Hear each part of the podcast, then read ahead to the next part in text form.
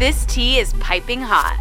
Get the latest celebrity news first all day long with hot headlines from OKMagazine.com. Johnny Depp will continue to testify in the defamation case he lodged against former wife Amber Heard after she called him as a witness to testify.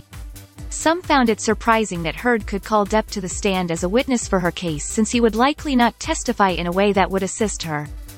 Catherine Lizardo, a plaintiff's attorney, stated about the unusual circumstances. I want to say that a lot of people weren't sure if that's possible. It's actually possible because in Virginia, and actually in federal court, in a lot of states, a party can call an adverse witness to their case in chief. An adverse witness is basically your opposing party. They're trying to bring Johnny Depp in to establish some elements about her countersuit. That's one reason why you bring in your adverse witness to testify for you, the legal mind went on to state. We'll keep you updated throughout the day with the scalding details. For more fiery headlines, visit okmagazine.com and hit subscribe.